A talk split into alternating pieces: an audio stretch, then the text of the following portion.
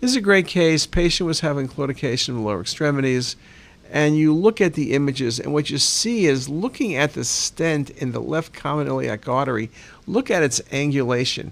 It's basically 90 degrees, beautifully shown on the coronal imaging, but spectacularly shown when you look at the 3D volume rendering.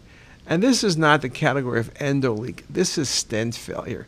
This stent has collapsed upon itself.